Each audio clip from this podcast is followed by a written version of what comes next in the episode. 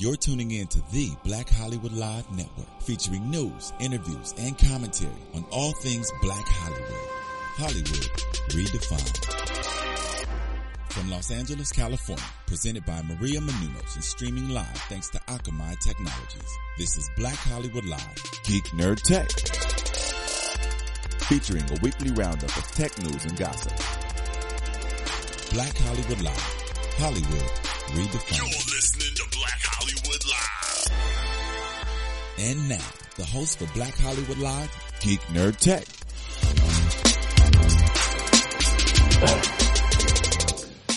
Time keeps on slipping. That's a bad version of that. You a customer. Welcome to Geek Nerd Tech, the show we break down nerd culture, tech news from a black geek perspective. I'm Joe Braswell. As always, I'm joined by my man, Akili Shine. What's good, man? How you doing? I'm doing good, man. We're on every other week thing right now, right? I know, man. We've been pretty busy handling things, so. Yes. Yeah. But we're back. Lots to discuss. I mean, I think the last time we were here, we were talking about, I forget. Oh, we came back from, E3. Yeah, which E3. Was good too. We did talk about how much I love Godzilla, by the way. It's been every other week, but I know, okay. We had that conversation. Okay, I love Godzilla. Alright, just for the record. E3 was dope. For the record, it's too. We're back. We have a lot to discuss this week as well. Let's just jump right into it because there's a lot of tech news we want to get to.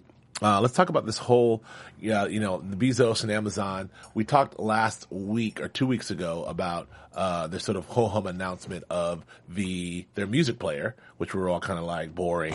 Exactly. But now they've announced their Fire Phone. Amazon's putting me to sleep. No, come on. Fire. That is a terrible name. Fire. My phone is on fire. I mean, that's their brand, the Kindle Fire and Fire, Prime. They're trying to keep it with that theme, but you're not too happy. Well, first of all, there's a lot of complaints, it's a very polarized announcement. Some people think it's really incredible, has some really incredible innovations. It's got that, that 3D thing where it can recognize, products and things. And, it dynamically looks amazing when you're looking at it. You tilt the screen around, kind of like the dynamic thing the iPhones have. The way you get in and out of apps are very cool. It's got a lot of bells and whistles, but a lot of people are saying is, we don't need all that ish. Yeah. Just make the phone work. Yeah. I mean, I think, in the technological age that we're in, I think that's exactly it. The bells and whistles really aren't important. What's most important is good user experience. You want to be on the phone and be able to do the tasks that you do every day, and you want to be able to do that fluidly. And so if some of those bells and whistles get in the way of you booking something on your calendar or pulling up a name in your address book or going in and out of apps, that stuff gets old. And I think with him, in terms of his company, obviously he wants to make a good presentation with the design and all that. But, competing against the iPhone and Android devices, I just don't see the Fire Phone really penetrating the marketplace. So. We'll see. We're America's sucker, and I'm one of them, sucker for gimmicks and gadgets. I think that a lot of what the Samsung phone was able to do is really just make it something anti-iPhone and with screen size. It's what are all the things the iPhone's not? Right. And we're going to do that. And it's done very well doing that. I think that what the challenge that Bezos and Amazon has is what are all the things that Samsung's not? What are the things that iPhone's not? Let me try to do it over here. But that may be a little, too much. I think too, leaves a distasteful, what's distasteful to me is that, he's not opening it up to Google Play. No. So if someone wants to get apps from Google Play, they cannot. And I just asked the question, what developer is going to be so giddy to develop apps for the Fire Phone? Right. How many people are going to use the Fire Phone where there's going to be infrastructure for apps? And the apps that they have are probably going to be very cheesy. Yeah, I think that he's banking on the fact that, he's really all about building out his own infrastructure. That's what he's famous for. I think that there's already an existing ecosystem, if you will, in Amazon, whether it's, through Amazon Fresh or Amazon Prime or, you get your books, you got your, products, you got your TV shows. So he's already has an existing infrastructure. So what he's about doing is creating these devices that'll help you get to his shit better, and faster. Yeah. And so, that's maybe good for him, but maybe not so great for the consumer. And that's what I'm saying. Unless his in-house developing team, he's going to come up with some really unique stuff. I don't see like a independent developer like Giddy to develop for that versus Google Play or something for the App Store. Right. Like, so, and I look at the comparison of like Craigslist, something that's very simple. The design hasn't changed much over the years, but very effective. Yep. And I think, I think people are sophisticated enough to know that these are bells and whistles, and they'll get over it quickly. Right. So we'll see. We'll see how that plays out. I'm not running down to get my fire yet, but we'll see how it works out. So I want to move on to the next story, which is about the publishing industry. Like, a lot of talk about. We talk a lot about film and what's going to happen to the music industry is dead, and what's going to happen to the television industry, what's going to happen to all these different industries are dying and fading and moving around. And one of those was the publishing industry in terms of magazines and books. And the story that I was just reading is sort of like talking about how the demise of the publishing industry is greatly exaggerated. And I agree. I mean, there's reports that, actually all of this, these new technologies, finally publishing industry is catching up to all these new technologies and platforms. There's this whole push when, when the internet first came on the scene, the web first came on the scene, the web pages, like who's going to want to hold a newspaper? Who's going to want to hold a magazine? Who's going to read a book? Well, to the publishing industry's credit, they found out new ways to monetize all of these things, be on all of these devices, and it's thriving, which is a big shock. I definitely agree. I think it's thriving in this age that we're in now. But I don't think the publishing industry is changing. I just think like the revenue models are changing. Right. I think that the infrastructure of how people write and put together stuff is the same. But I think, like I said, the revenue model is different. So I think if a lot of these big pub houses give away some of their content and they build their fan base and they're able to use that fan base to go to an advertiser, and that's how they make money versus directly selling to like the end consumer. Right. Just give the product for free and build your consumer base and then have an advertiser come in and pay money to advertise their product to your consumer base. I think that's kind of like the revenue model that a lot of these guys are using. Aside from you download the app and then you're able to purchase like, the magazine or the periodical that way. I mean, I think those ways are effective as well. I think in terms of on your tablet or on your phone, like it's all about design. Right. Like if it looks sleek and clean, like I think people are going to engage in it and buy it and consume it. If it's not competitive in that sense, I don't think people are really going to go for it. And also it's quality, right? So like, there's I get most of my news now from my Twitter feed that links me to something that's probably some publication that's an online publication. So whether it's Slate or Vulture or Grantland or 538, these are all like credible, wonderful, with great writers and great content, all that live exclusively online. That I just love reading long form stuff as much as I still enjoy reading The New Yorker and Vanity Fair and some of these other magazines as well. So it's really about the quality. And so I think of your writers and your content, number one. And number two, which is what you said, it's about the presentation. Like no one wants to just read an old school, horrible, pop-up laden, really goofy website. You just got to be clean and slick. And I think they've done a lot of great job with the magazines. The print magazines are looking fantastic. Like I get all my print magazines and I still love them all. I get them all on my iPad, and the experience on my iPad I find it actually better than my print experience and carrying those magazines around. I mean, not to cut you out, but to that point, I think the digital version of like say an article is more. It's more effective because the writer can have, he can expound upon a topic versus for print, it's locked in. Yeah. I'm saying you write, a few paragraphs or whatever and that's it. Versus with the digital, you could have like links and you could have, other things. You can navigate through the topic much better. Certainly. And give the user, more value. And I think that's really cool too. Yeah. And you see that in magazines. You see that like the Grantlands of the world. There's no double topic. They'll have an article and there'll be YouTube links along the way and clips along the way. So it's definitely a more interactive experience. So good for the publishing industry because I like to read, and I'm glad reading isn't dead. Right. But another thing that's not dead is also the success of this is sort of greatly exaggerated. Is World Cup that's happening right now? I mean, and we all have World Cup fever. At least I do. I'm all in. It takes me a while. It takes me like a week to get warmed up. I mean, 4 years ago it took me like a week and a half you know, 2 weeks, and then I was all in. This year it took me about a week and a half, and I'm all in.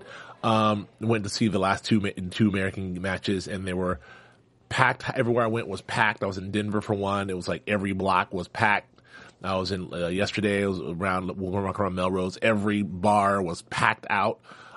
Black folks, white folks, like crazy, you know. So, but the truth is these were experiencing record excitement and record numbers. But the truth is, America still doesn't really love soccer. The metrics don't really point to, that we really are as engaged as it seems to be, as it seems. Now, you and I talked about before about how this World Cup is going to be the most engaged, tweeted about worldwide, which is still true. But in America, the biggest ratings, the USA versus Ghana, which was record ratings, did 11.1.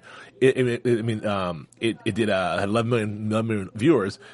Is dwarfed between the 100 million viewers that the NFL gets or the London Olympics gets, and it's interesting. But see, with that statistic, you're taking one game. There's millions of Americans that are watching all the games. That's just the game versus Ghana. So if you aggregated all the viewership for all the games, the numbers would probably be top. Yeah, it's interesting because in the statement is America's not in the World Cup, but they'll watch America. You'll watch Team USA play, mm-hmm. and those ratings were pretty strong. Mm-hmm. But maybe if you did aggregate all of what everyone's watching, Italy versus Burma or whatever the hell, then you'll get a bigger number. Yeah, because regardless if USA is winning, losing, or even in the World Cup, the World Cup is still exciting. You still want to see who's going to take the prize, who's going to win at the very end, right? And I mean, I've been glued to it. I've been watching, all the time, almost every game.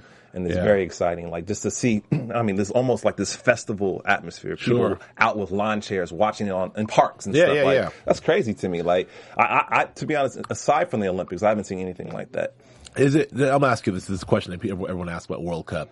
Is it sticky? Because I promise you, 4 years ago, you could not find a bigger World Cup fan. I was waking up at 7 a.m., going down to the Nike spot. I was watching the games, waving flags, high-fiving, French people and Africans and doing a chant. And then I forgot all about it.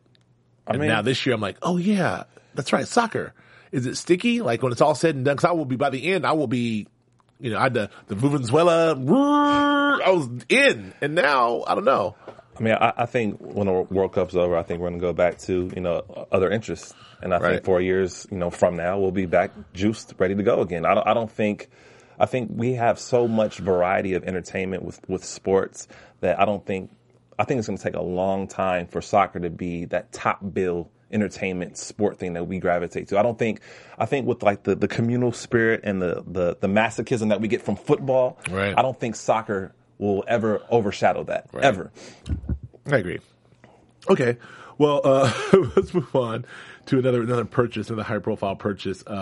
Looks like Google has bought, let me back this up. Google purchased Nest, which is sort of a online security, and what they do alarms and fire photo alarms, we call them. Home monitoring system. Right. Nest does they do home surveillance and stuff like that, right? Yeah. And then Nest has bought Dropcam, which is like a monitoring cam situation. Yeah. But the concern is, I don't know if it's a concern, it's just a question, is they're all owned by Google. And why is Google getting into the monitoring business? Mm-hmm. You have an answer for that? Like you said, Google owns Nest. Nest owns Dropcam. Google bought it for Google bought Nest for $3.2 billion. Nest bought Dropcam for $500 million. And so, from my understanding, Nest has exclusive rights to Dropcam, and that user base is not going they don't run it with ads. So Google is not going to get their information. Right. So I don't think that. And that's the fine line because Dropcam is hardware, but they're also in the cloud business. And that's really what the argument is.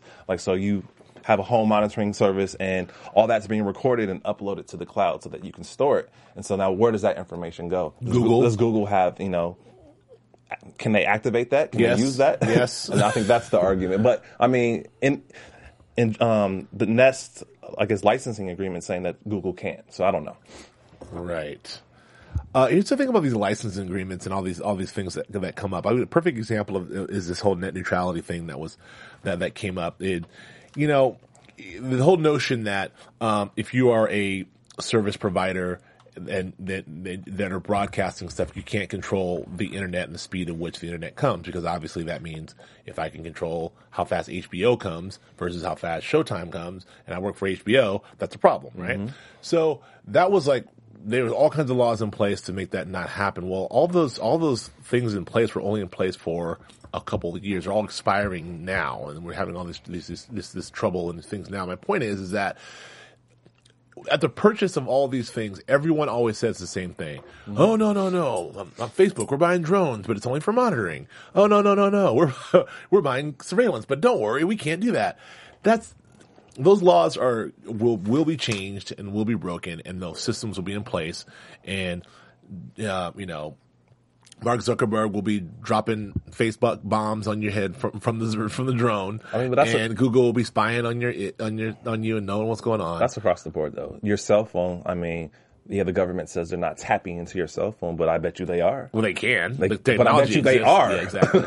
And right. So, so do you not use a cell phone? Right. Well, I'm not trying to get on me. I want to turn into conspiracy corner, with Jonah and Keeley. But yeah, it's the same argument. It's the same argument. I just think that, we do this show, we do the tech show, and my position is always I'm scared to death. I mean, if someone's going to purchase this device, they have an option to not use the cloud service. Uh-huh. So they don't have to upload hundreds of hours of home surveillance. What do you need that for? Yeah, they don't have to, but they can, and it's available. Yeah, I guess that's the issue. But we'll see. We'll see where it goes. But I think it's interesting. It also feels. I hate that weird feeling when you buy a company and then the company you buy something. It just feels like, I don't know. It's all Google. You're not fooling anyone. Just say Google bought it. Don't give me the oh, we didn't. This was Nest. Nest bought it. It's just weird. I don't know. Anyway, okay, let's move on.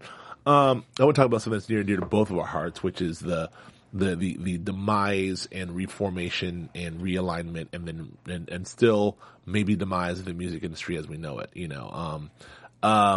So we know about Spotify and first iTunes sort of changed the music industry as we know it, and then Spotify and Pandora came on the scene. Beats Music is now on the scene. Apple's bought Beats Music. There's a lot of stuff happening here with music, and it seems that they've kind of solved this problem of getting people music, the music industry making money, and everyone's sort of happy with all these different systems. But the problem seems to still be is that the artists are finding it harder and harder and harder to get paid, and harder and harder and harder to come up with these revenue streams. Absolutely. And if you're without artists making money, the music industry is in trouble. Is the thesis? Yeah. What do you think of any of this? I mean, I think it's the same. It's the same infrastructure. The music industry is using the same infrastructure of old. It's just in a different form, and that infrastructure is where an artist will create something, and they'll give up their artist rights, their publishing, so that they can have distribution. And so these big music record label companies, that's their form of distribution, like the Spotifys, a lot of these subscription streaming services that you mentioned are partially owned by some of the major labels. So it's so you give up your publishing so that you can have the audience. Right. And I think that's where the change needs to happen. I think artists need to really focus away from that traditional route of going to a major label or having, a major distribution channel. Have your own audience, perform, tour, and keep it as niched as possible and organically grow it. I think it's always going to be a problem with artists starving when they do that, when they go the traditional route, be it, from buying a record in store to buying it on iTunes to having it, streamed on Spotify or Beats Music. Right. So that's my take on it. Well, it's interesting because iTunes was a model that seemed to make sense because it was a pay per play model. You buy a 99-cent song now, $1.29, whatever it is, and a portion of that goes to Apple, a portion that goes to the artist. It's pretty transparent. Everybody wins. You sell a lot of songs. You make a lot of money in the end. With these streaming services like Spotify and Beats Music and now Amazon and others. You pay a monthly fee. Mm-hmm. So I pay $10 bucks a month and I get everything. I get 20 million songs, $10 bucks a month.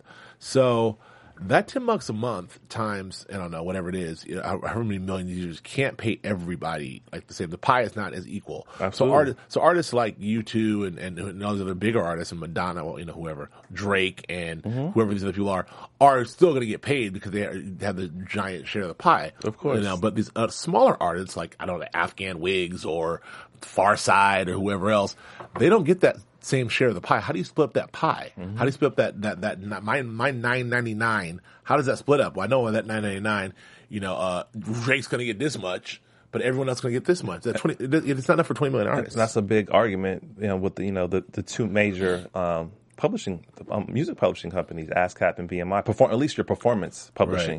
Right. Like, what's the rate? What rate is it? Is it the same for, you know, the larger artists that have a huge audience that, you know, get more streaming, right, or like you suggest, the artists that have a small fan base or are more niche or more regional?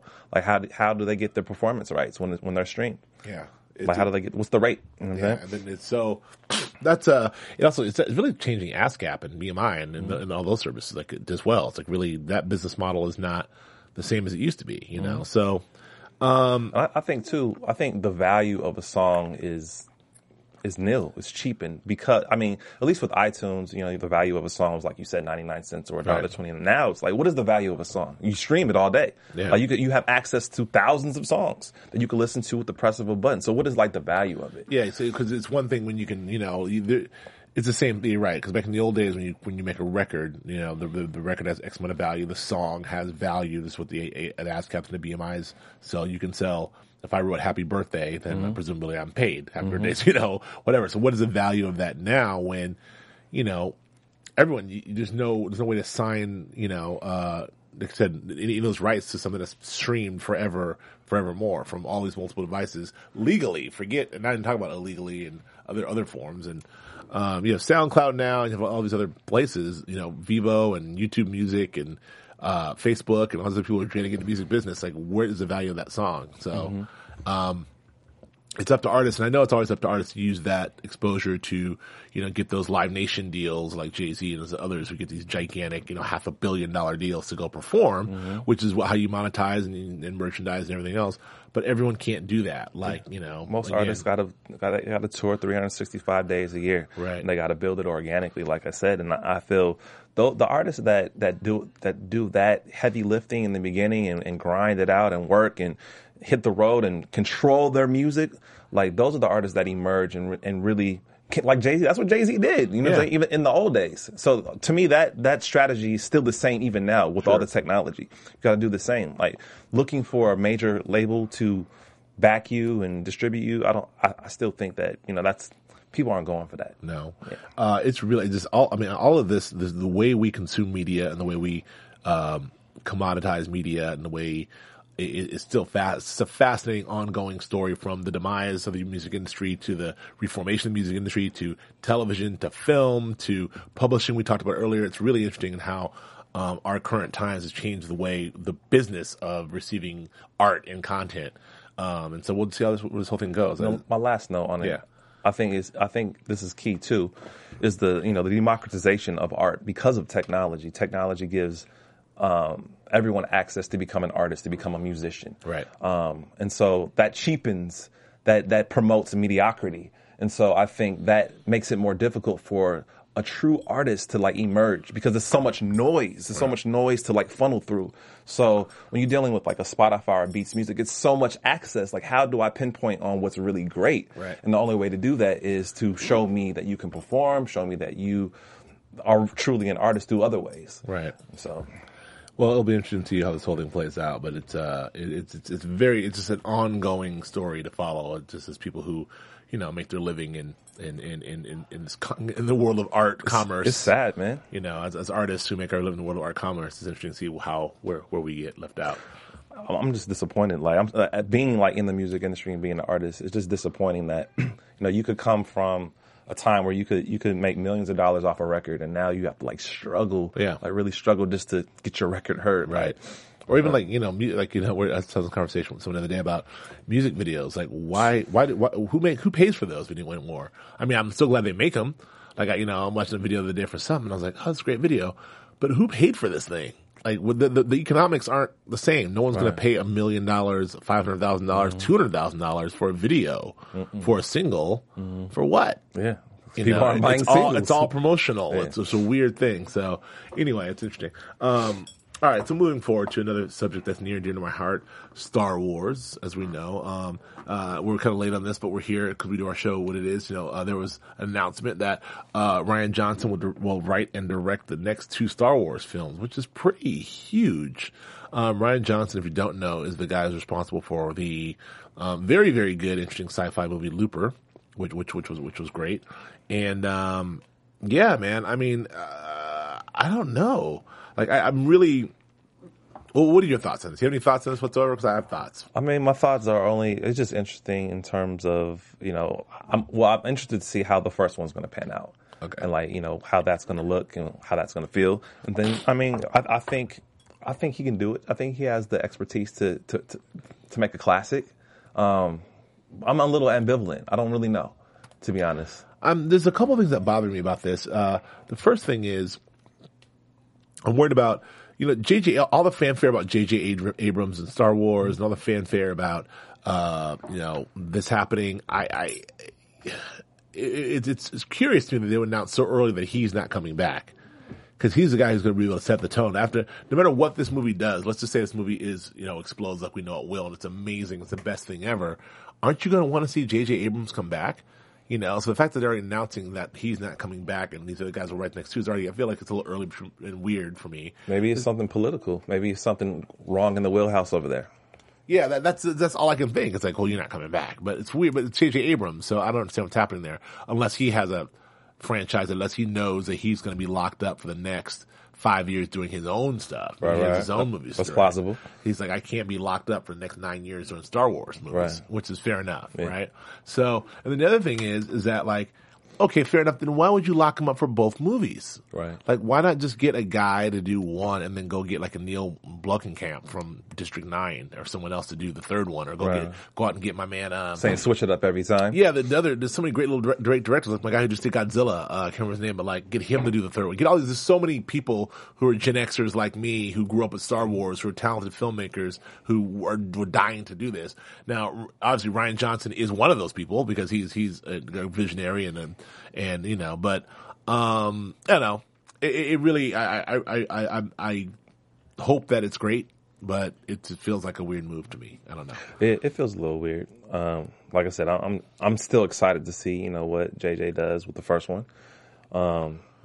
Hopefully it's explosive. Hopefully, he sets the tone, sets the bar extremely high, which I think he will. Right.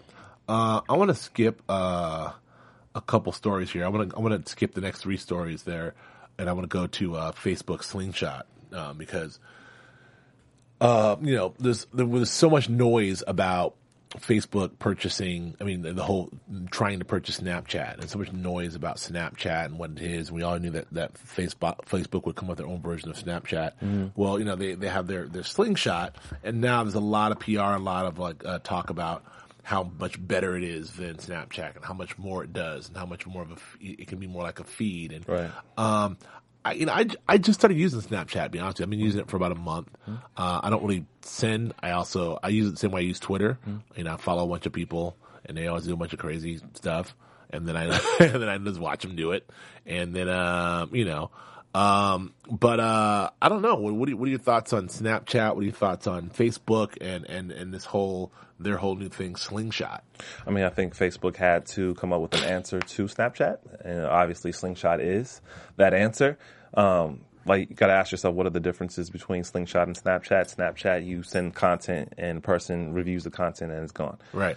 Slingshot, person sends content, and for you to review or experience that content, you have to send something back first. Right. So I think that's an interesting way to communicate, you know what I'm saying? But I think in terms of the immediacy of the content, I think it's more of just like an entertainment thing. It's less of a messaging service and more of just a kind of like, I just want to get information and interact with my buddies or whatever. Well, it's back to the Bezos thing. It's like the gimmick thing, right? I mean, like Snapchat, obviously we know there's infinite ways to communicate via, you know, devices and the internet. So we can email, we can text, we can da-da-da. So Snapchat was also a way to sort of do that, but now this whole notion of you know, I'll send you a message, but you don't want to say it till you give me your message first. Seems problematic, especially in the romantic thing. Like, you know, somebody... you gotta think kids though. Think like a kid. Think like a teenager. Okay, let me try. All I think of like is, you know, me sending a picture of me like, baby, I love you. And then I can't, and then she says, but she can't, I can't even read what, no, she sent something to me. I can't stand you. I know, exactly. She sends the message to me and I'm like, ah, she loves me. Let me send her something back. I love you too. I send it, it's like, I hate you, mother. You know, it's that whole thing is really, it's funny to me, but, well, I think that's it. It's the mystique. It's the mystery behind it. Like, and I think that keeps it ever evolving. Like, oh, I wonder what they're gonna send me. I wonder what this is. Or like, okay, so that piques your interest, and also maybe it allows creativity. Like, let me come up with something that's really unique or whatever. Right. Yeah, it is interesting. I mean, this is sort of what these devices do, and it does have the opportunity and the potential to become something big and you know in the culture and everything else, but I think it's a little gimmicky. Agreed. Speaking of gimmicky, well, not so gimmicky, let's move on to Chelsea Handler and Netflix. So, you know, Netflix has been in the news a lot content-wise for the past, you know, 18 months, making these original content plays, sort of just really passing HBO in terms of subscriptions and everything else. And now they've done great in the drama space with House of Cards, Orange is the New Black, the comedy space with Arrested Development, some other stuff, the horror space with Hemlock Grove and other stuff, and they've got comedy specials. But the place they haven't done is in the late night talk show space, and it's a weird thing. They just signed this huge deal with Chelsea Handler to do multiple things. She's going to be doing multiple sort of specials, these one-off specials. A comedy special thing. They're gonna be doing these like sort of adventures thing where like, you know, her and Jennifer Aniston will go on an adventure in Bali or something, and they'll shoot that, and then she'll do her whatever her talk show will be. The idea of a talk show on Netflix that's evergreen is an interesting concept. It's very interesting. First of all, what do you think of them taking this big bet on Chelsea Handler of all people, and then what do you think of the idea of the talk show that's evergreen? I think it's a good move. I think Netflix is smart to do this. I think Chelsea Handler is a strong personality. I think she's very charismatic. I think her show is solid. I think she has a good fan base. So. I think with her style of show and her style of comedy, I think the late night show will work for her. And I think Netflix is using this as like a palate cleanser. Like, so you do your binge watching, you watch all these other shows, and now you watch a movie or a doc. This is something that you could watch to kind of like bridge going to another show. Something that's quick, something that's, you know, light, fun, entertaining. That's not, you know, necessarily a film or a doc. And so I think it's innovative. I think it's unique. I think it'll be very interesting. I think people will go for it. Here's the thing. What about you? Well, it's interesting because a couple of things with it. Number one, their Netflix strategy has been to put all these things up at once and you watch them at your leisure. Well, this is sort of a topical show, so you won't be able to put them all at once. So you actually have to tune in and have them. But as I thought about this, I thought, you know, how do I consume these shows now? I've got literally 18 Jimmy Fallons on the DVR right now. I've got 12 Seth Meyers. I've got 10 Conans. You know, they're just sitting there. I've got so many Daily Shows up there. So they're sitting up there. You know, this is how I consume them. Yeah, I'll get home I've been gone for like 10 days. I come home right now. I start look who the guest. I look at the main comedy bit. I look at the first segment, and I move forward. That's how I think it'll work. Some people do it online. Some people just on YouTube. Yeah, on YouTube. Like, what did Jimmy Fallon do? What was funny? What did Jimmy Kimmel do? Just the sketches. Yeah. So just the sketches, right? So this is a great model for that. Absolutely. It just occurred to me like, oh, we're not in a world anymore. We tune in at 11:30, you know, and watch 11:30 and watch the thing and go to bed. I mean, maybe some people do, but it's really a world where they're doing comedy shows and we're tuning in for these comedy bits. So that's what she's doing. So in that regard, I think it could work, you know. For sure. So I think it's a really smart, bold move on Netflix's part. So, and I think, you know, it really diversifies their pantheon of shows. Yeah. Like, I think this is unique. This is embroaching over new territory. Yeah. So who knows where they will expand from here. Yeah, who knows.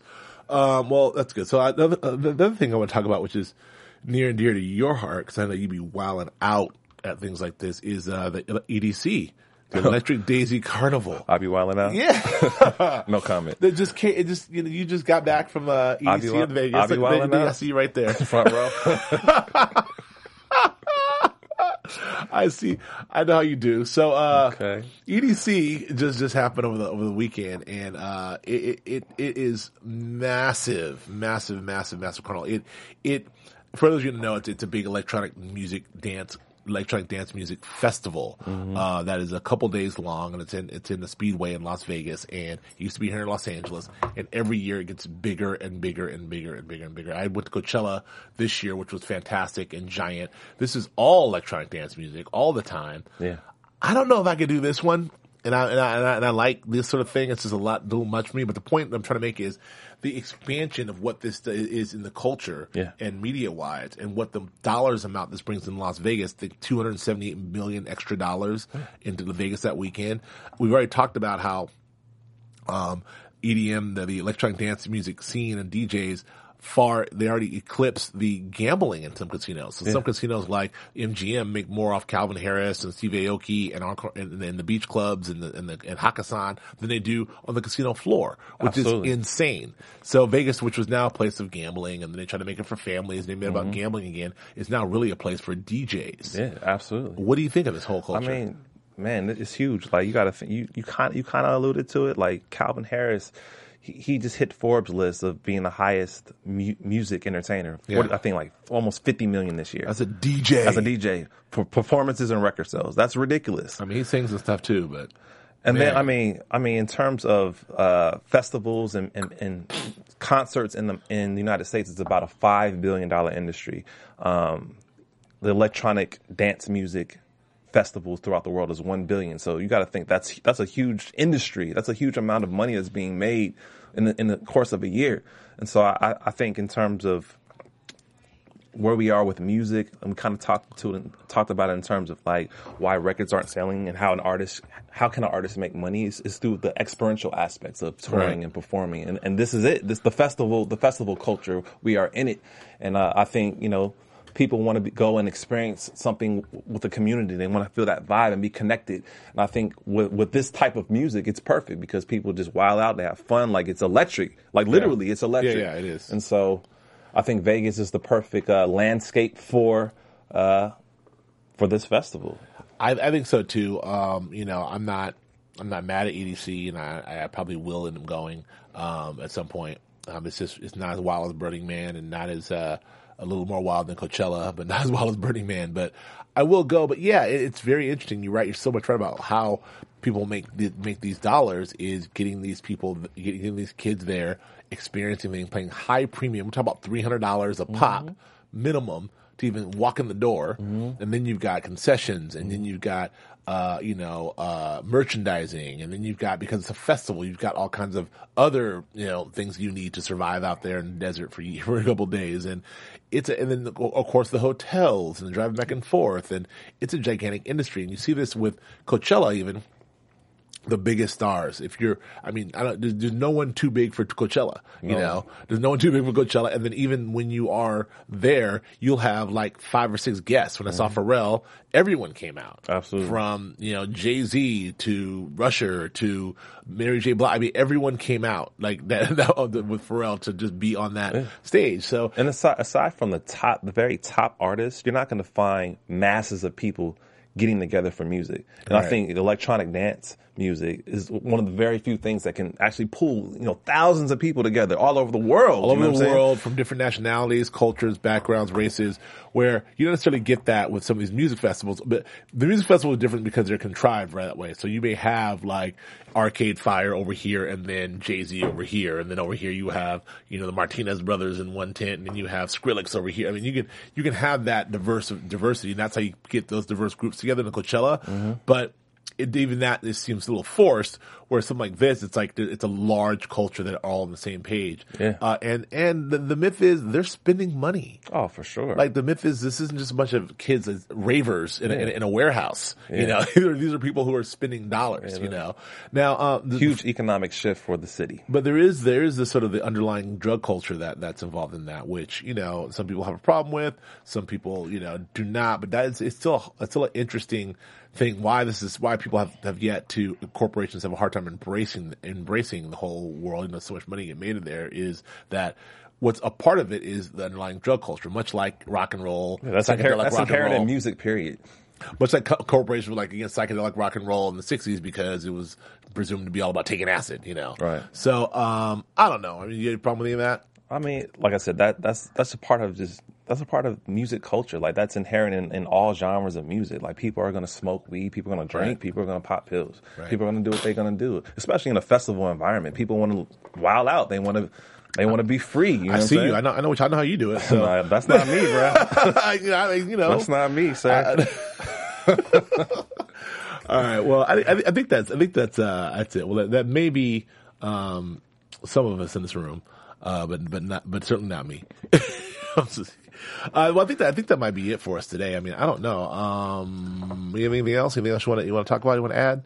Anything else popped up? Yeah. Have you seen Edge of Tomorrow yet? I did see Edge of Tomorrow. Man, what's your take on that? I loved Edge of Tomorrow. Man, that movie was very, very cool. I was about to cuss. I loved Edge of Tomorrow, and the issue, it's really bad that it opened very, very, very softly. Yeah. And, you know, the question is about, what is Tom Cruise still a bankable movie star? Because this is a great movie. Yeah. You know, we talk it all the time, and all us critics in Hollywood talk about, like, we want something original. We don't want any more comic book stuff. We don't want any more sequels. We want an original sci-fi story. Mm-hmm. Well, here's a largely, it's based on a graphic novel, but... Japanese thing, novel. Yeah. But largely original, unknown story with a big time movie star, great thing, and audiences don't show up. Man. Why is that a Tom Cruise issue? Why is that? I don't know, man. It might be. I mean, if you just go off the trailer and just the marketing of the movie, like I thought it was gonna be whack. Yeah, yeah. But I gave it a chance, and why did you think it was gonna be whack? Because I don't know. It just seemed stupid. It just seemed like, what is this? Right. Like. I didn't get the concept. Right. And I know they couldn't give me the concept because then they would have spoiled it. Right. But I mean, giving it a try and seeing the movie, I was like, yo, this is tight. Like this is really entertaining. Like everything about it, I loved it. Yeah, it was a great movie. And Emily Blunt is incredible. She's dope. My boy Bill Paxton, you know, he's funny as a sergeant doing his thing. Mm-hmm. I forget all of his lines, but it's a great, great, great movie. And it's for those of you who haven't seen it, it's sort of a Groundhog Day meets, like, you know, Saving Private Ryan meets I don't know what. It's incredible. But anyway, so that's my hot pick. I saw 22 Jump Street like that. I saw, what else did I see? Tomorrow. That's it. I think I'm behind. Yeah. I still got to catch up on X-Men. Oh, I saw that. They just I haven't seen X-Men yet. Yeah. But there's some stuff coming out now, and we'll see. Anyway, I think that'll do it for us. I know you saw. I Think Like a Man 2. You was there first day, right? First day. Think Like a Man Deuce. I did not see Think Like a Man 2, but I'm sure it's fantastic. I'm not mad at Kevin Hart or anybody in the film, but I missed that one. Thank you for joining us, Akili Shine. Where can we find you, sir? You can find me at Akili Shine, A-K-I-L-I Shine on Instagram and Twitter. What about yourself, brother? I'm Joe Braswell. You can find me on Twitter and Instagram at Joe K. Braswell, and around town doing other stuff. Thank you so much for listening to us and downloading us and checking us out on iTunes. This is how you should rate us on iTunes as well, so other people find out about us and spread the word that way through our ratings. And I think that's all we got. Thank you very much for joining us. We'll see you next week. Next week, 4th of July. So we'll see you in 2 weeks on Geek Nerd Tech. From producers Maria Menounos, Dario Kristen, Tiana Hobson, Kevin Undergaro, and the entire BHL crew, we would like to thank you for supporting Black Hollywood Live, the first online broadcast network dedicated to African-American entertainment. For questions and comments, contact us at info@blackhollywoodlive.com. Like us on Facebook, tweet us, or Instagram us at BHL Online. And I'm your BHL announcer, Scipio. Instagram me at Planet Scipio. Thank you for tuning in. Hollywood Redefined. The views expressed here are those of the hosts only and do not necessarily reflect the views of BHL or its owners or principals.